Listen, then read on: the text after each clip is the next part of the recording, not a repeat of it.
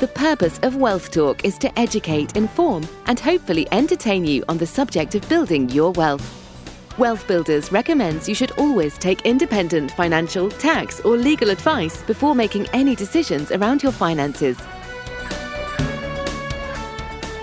Welcome to episode 32 of Wealth Talk. My name is Christian Rodwell, the Membership Director for Wealth Builders, and live and by my side today.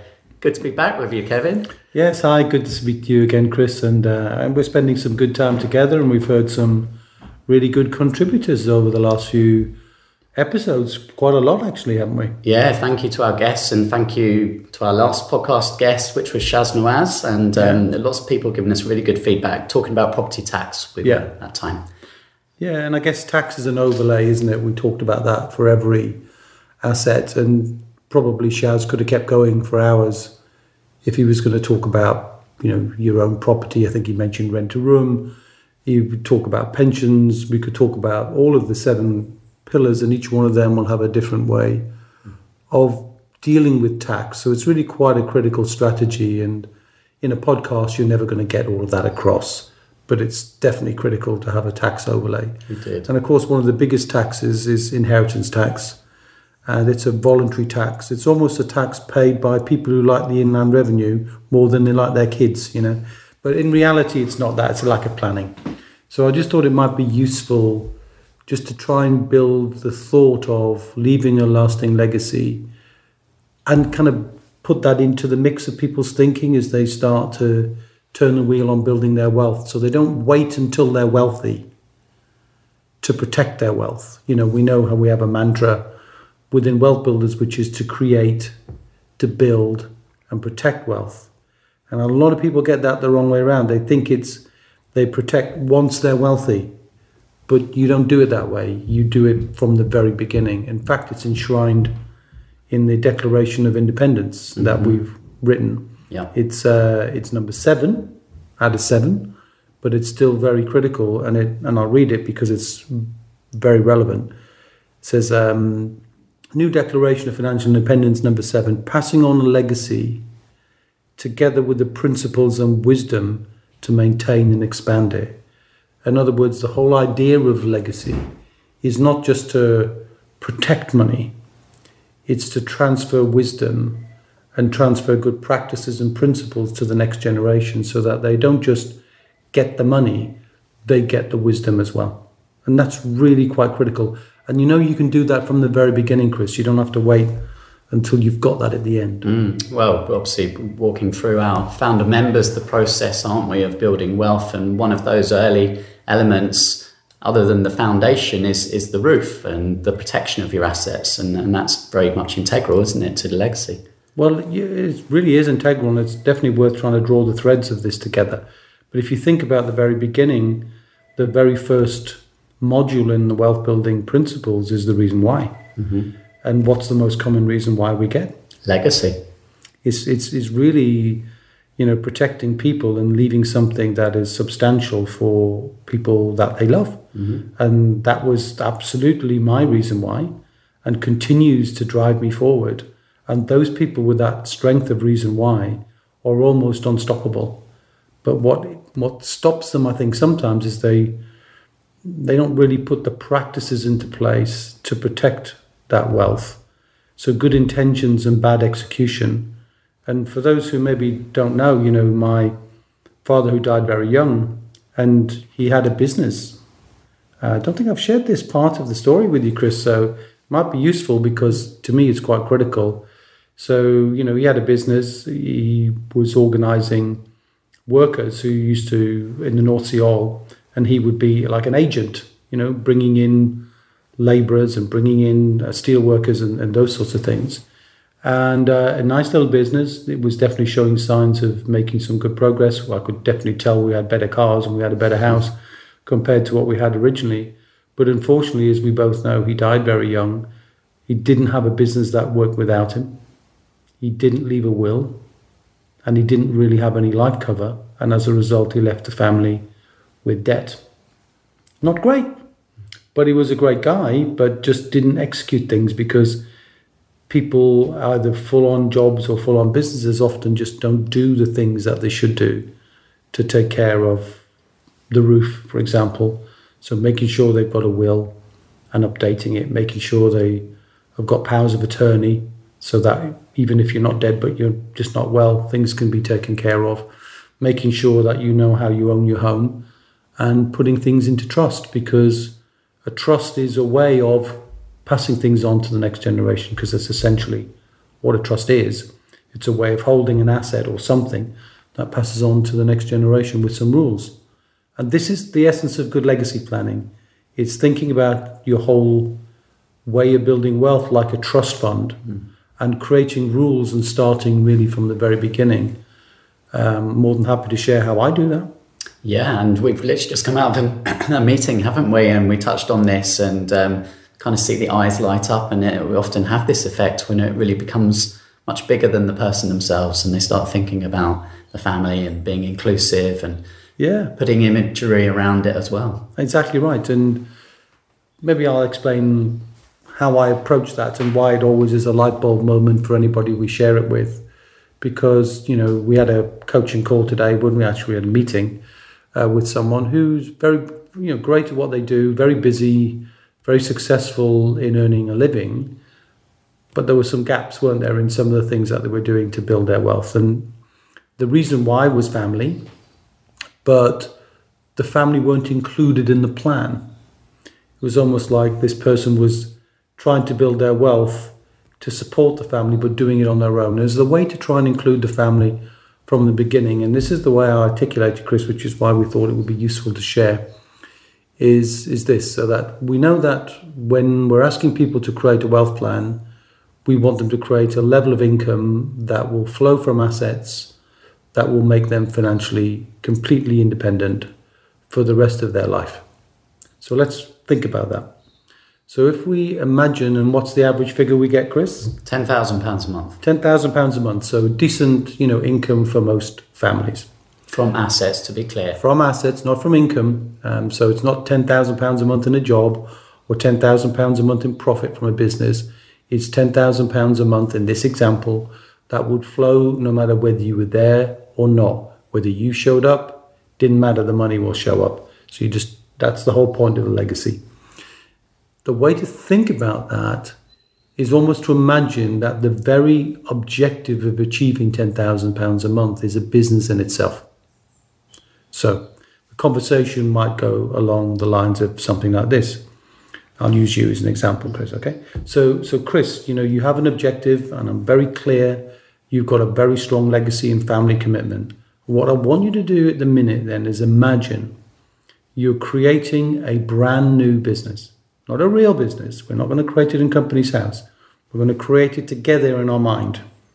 And in our mind, we have an objective, and that objective is to write a paycheck for life of £10,000 a month, net of tax, net of all costs. So you've got £10,000 a month coming no matter what, month in, month out, forever. That's the objective of the business. So it pays you, Chris. It pays a spouse, if you had one it pays your children, it keeps paying forever. Now, that's a laudable business, wouldn't you agree? Mm-hmm. That would be something worthwhile spending some time on. So let's give it a name. Well, let's call it Team Rodwell for the purpose of the podcast. Okay, so say it was Team Rodwell or whatever it would be. You know, you create a name, and the name doesn't necessarily have to reflect your name. The name doesn't have to reflect your business you know so you could just create something that resonates with you. And what i often find when i say to people think about a business name that would resonate with your family that they would see a trust fund with a name that would mean something to them. And you get all sorts of different names you know you get big oaks little acorns red giraffe black panther whatever. And what's fascinating is what people choose but once they've created that name, I ask them to go back to the family and think about a logo or an emblem that they would put to that business. You know, so in your case, if it was Team Rodwell, you know, what would that mm-hmm. logo mm-hmm. look like? But and that's a fun process, sat around a table, you know, on a on a Sunday, isn't and, it? And you know what what happens is you get, oh, my fourteen year old son created a great picture of this, and we want to just formalize that and almost just begin that process of getting you know children involved. And then sometimes spouses because you'll often find somebody's taking the lead role in the wealth building and somebody's taking a more passive role. You know somebody's a driver sometimes a passenger. Not always but very very often that's the case. But also sort of bringing them in as well. So it's not just the business name it's a fictitious business but it's a very very laudable business and then say so you have the role chris of being the md and in support, we are acting as long as we're invited to be a part time FD, not owning any of the shares, not owning any of the equity, not taking that money away from you, but trying to support you in making that work. And that's the essence of how it starts. Uh, and then you then start to determine the roles that you need to create to achieve that mm. 10,000. So it's not that it changes the wealth building principles. Mm. You still got to do your reason why. You still got to know your wealth dynamic. You still got to know, you know, do your debits and do the roof and all of the things and use your leverage. All of the things we've been teaching, but you're doing it and inclusively mm. uh, sharing that with the family as opposed to just doing it on your own. Yeah. So it's adding another layer of support mm. and another layer of visualization that usually is quite powerful. And, and many times when I do it with husbands and wives together, you physically see the change in their emotion. You know, it's quite a dramatic thing to see. Mm. Another powerful impact is, as we've seen, and we've talked about this on previous podcasts, is I don't have enough time. So, in terms of building wealth, you have to find the time for that. And when you suddenly make it yeah. a much bigger purpose, a bigger why, yeah. it's not just about you. You suddenly find the time because it, the importance is, is now stronger. Well, exactly. In the same way as if you've got a job but you create your wealth business, then you give time for the wealth business and you earmark that time. And it sometimes just becomes easier to visualize that and you box it in as Rodwell, Team Rodwell, or whatever it would be. Um, so to me, it's very interesting to think about the legacy by beginning with the end in mind rather than looking at the protection and doing those things later on. So, how else might someone get the family involved in this process, Kevin? Well, I think the important thing to do, certainly as a starting point, um, is to get spouses to do their wealth dynamics. Because when you understand how both sides will interact, you can overlay them and see how they work. You'll often see challenges, you know, areas of challenge. I'll give you some examples. So, somebody might be really interested in property but their source of leverage might be the equity in their home. But the spouse could be all about the security of the home and they'd be unwilling for that home to be used. Now, you remember I've made mention this myself. Mm-hmm. So, one of the decisions that, that I made very clearly, uh, which was in consultation with my wife, who's the boss, mm-hmm. was don't tap into the equity of the home. She didn't say that. She said, you know, I understand what you want to do, and that's you but please do not put the home at risk. So the home has never been at risk mm-hmm. and it will never be at risk. So there is no mortgage and there won't be one, and we paid it off fast. And that could be a way to recognize now I didn't do the wealth dynamic mm. of my wife, but I knew that's her mm. Highest value order was mm. security, and that was really important. So you can either do that by having that conversation and understanding where the conflicts arise, uh, but also looking at the wealth dynamic, which is an easy thing to add on. I think you know we've got a, a link where people can go and do additional yeah. wealth dynamics. Pop that in show notes. Yeah, I mean I've heard many cases where where people have done this in relationships and they've suddenly become sympathetic and yeah. thought back to all those times where there's maybe been a, a, disagreement and they suddenly go aha okay well now i understand that that's just your way and in the future we'll just both be mindful of of each and, other. And of course, that awareness is really important because it is about respecting the dynamic. It's not saying you know we there's a cause for disagreement. It's understanding where that cause could show, show itself, and then deal with that. You know, so that's a very powerful thing. And I know there's been um, there are some people we know who use the equivalent version of wealth dynamics called talent dynamics, which is not necessarily focused on wealth. It's more focused on where you add value. Mm-hmm ideal for people in jobs, for example. Mm. But there's a specific version for children, right? So that if you're not that you need to do that, but if you were curious or you had children who were definitely showing signs of being interested in in the kind of monetary side of things, not by being greedy, but just by being curious, Yeah. then looking at their talent dynamics could be an interesting way to include them. I think we heard from one of our founder members in the foundation course talking very actively about how their kids are hugely interested in doing some things. Yeah, looking the, the, one member looking at the business pillar and um, really involving the children and asking, you know, what kind of ideas have you got? And uh, I think they went out car booting and selling items and you know teaching the children the value of money and, and learning some sales skills along the way and making it fun. Yeah, exactly. And you know, in I think I wrote uh, the book called Save a Fortune, which again can make available for free to anybody, Chris. Um, it's the how to completely eliminate your mortgage loans and credit cards fast. Okay, that was the first book I wrote, and um, that actually helped me pay my own mortgage off in seven years flat, which was a pretty good outcome. But one of the secrets in the book, and there are 12 secrets, is to what I called in the book, become a great salesman. And it's not really that, it's just a play on words. It's to recognize that sometimes we have in our life clutter and things that are just not serving a purpose anymore. And then you can sell those things, identify things that are redundant, not needed. And kids are perfect for that. You know, um, I remember one, one of my sons would, would, you know, I used to always go to charity shops and buy books and then take them back to the charity shop, these sort of things. And he was getting all my books and saying, "Do you need that, Dad?" No, it's mm-hmm. and what was it, Music Magpie or something? and he was selling all the books, and he sold all the old mobile CDs phones and, yeah. CDs that nobody listens to anymore for Spotify. You know, so there's just different ways kids can look at what's redundant, sell it to create a value, mm-hmm.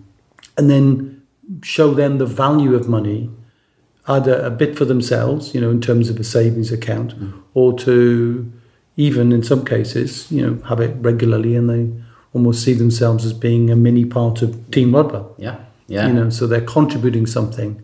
Uh, all these things sound a bit unusual, but they're they're not if it's about including them. Because so many even see adverts on the telly these days, which is money is the hardest conversation for people to have, and it certainly is for older generations. So bringing it to the table, and that's the best way to do it at table, Yeah. and having conversations and being open and honest about that, which is the reason why it's best for husbands and wives to be completely comfortable with themselves, because when they are, they can bring the kids, and you can immediately see the differences in how your kids react. You know, some are natural business minded, they're thinking of creative solutions, some are very cautious.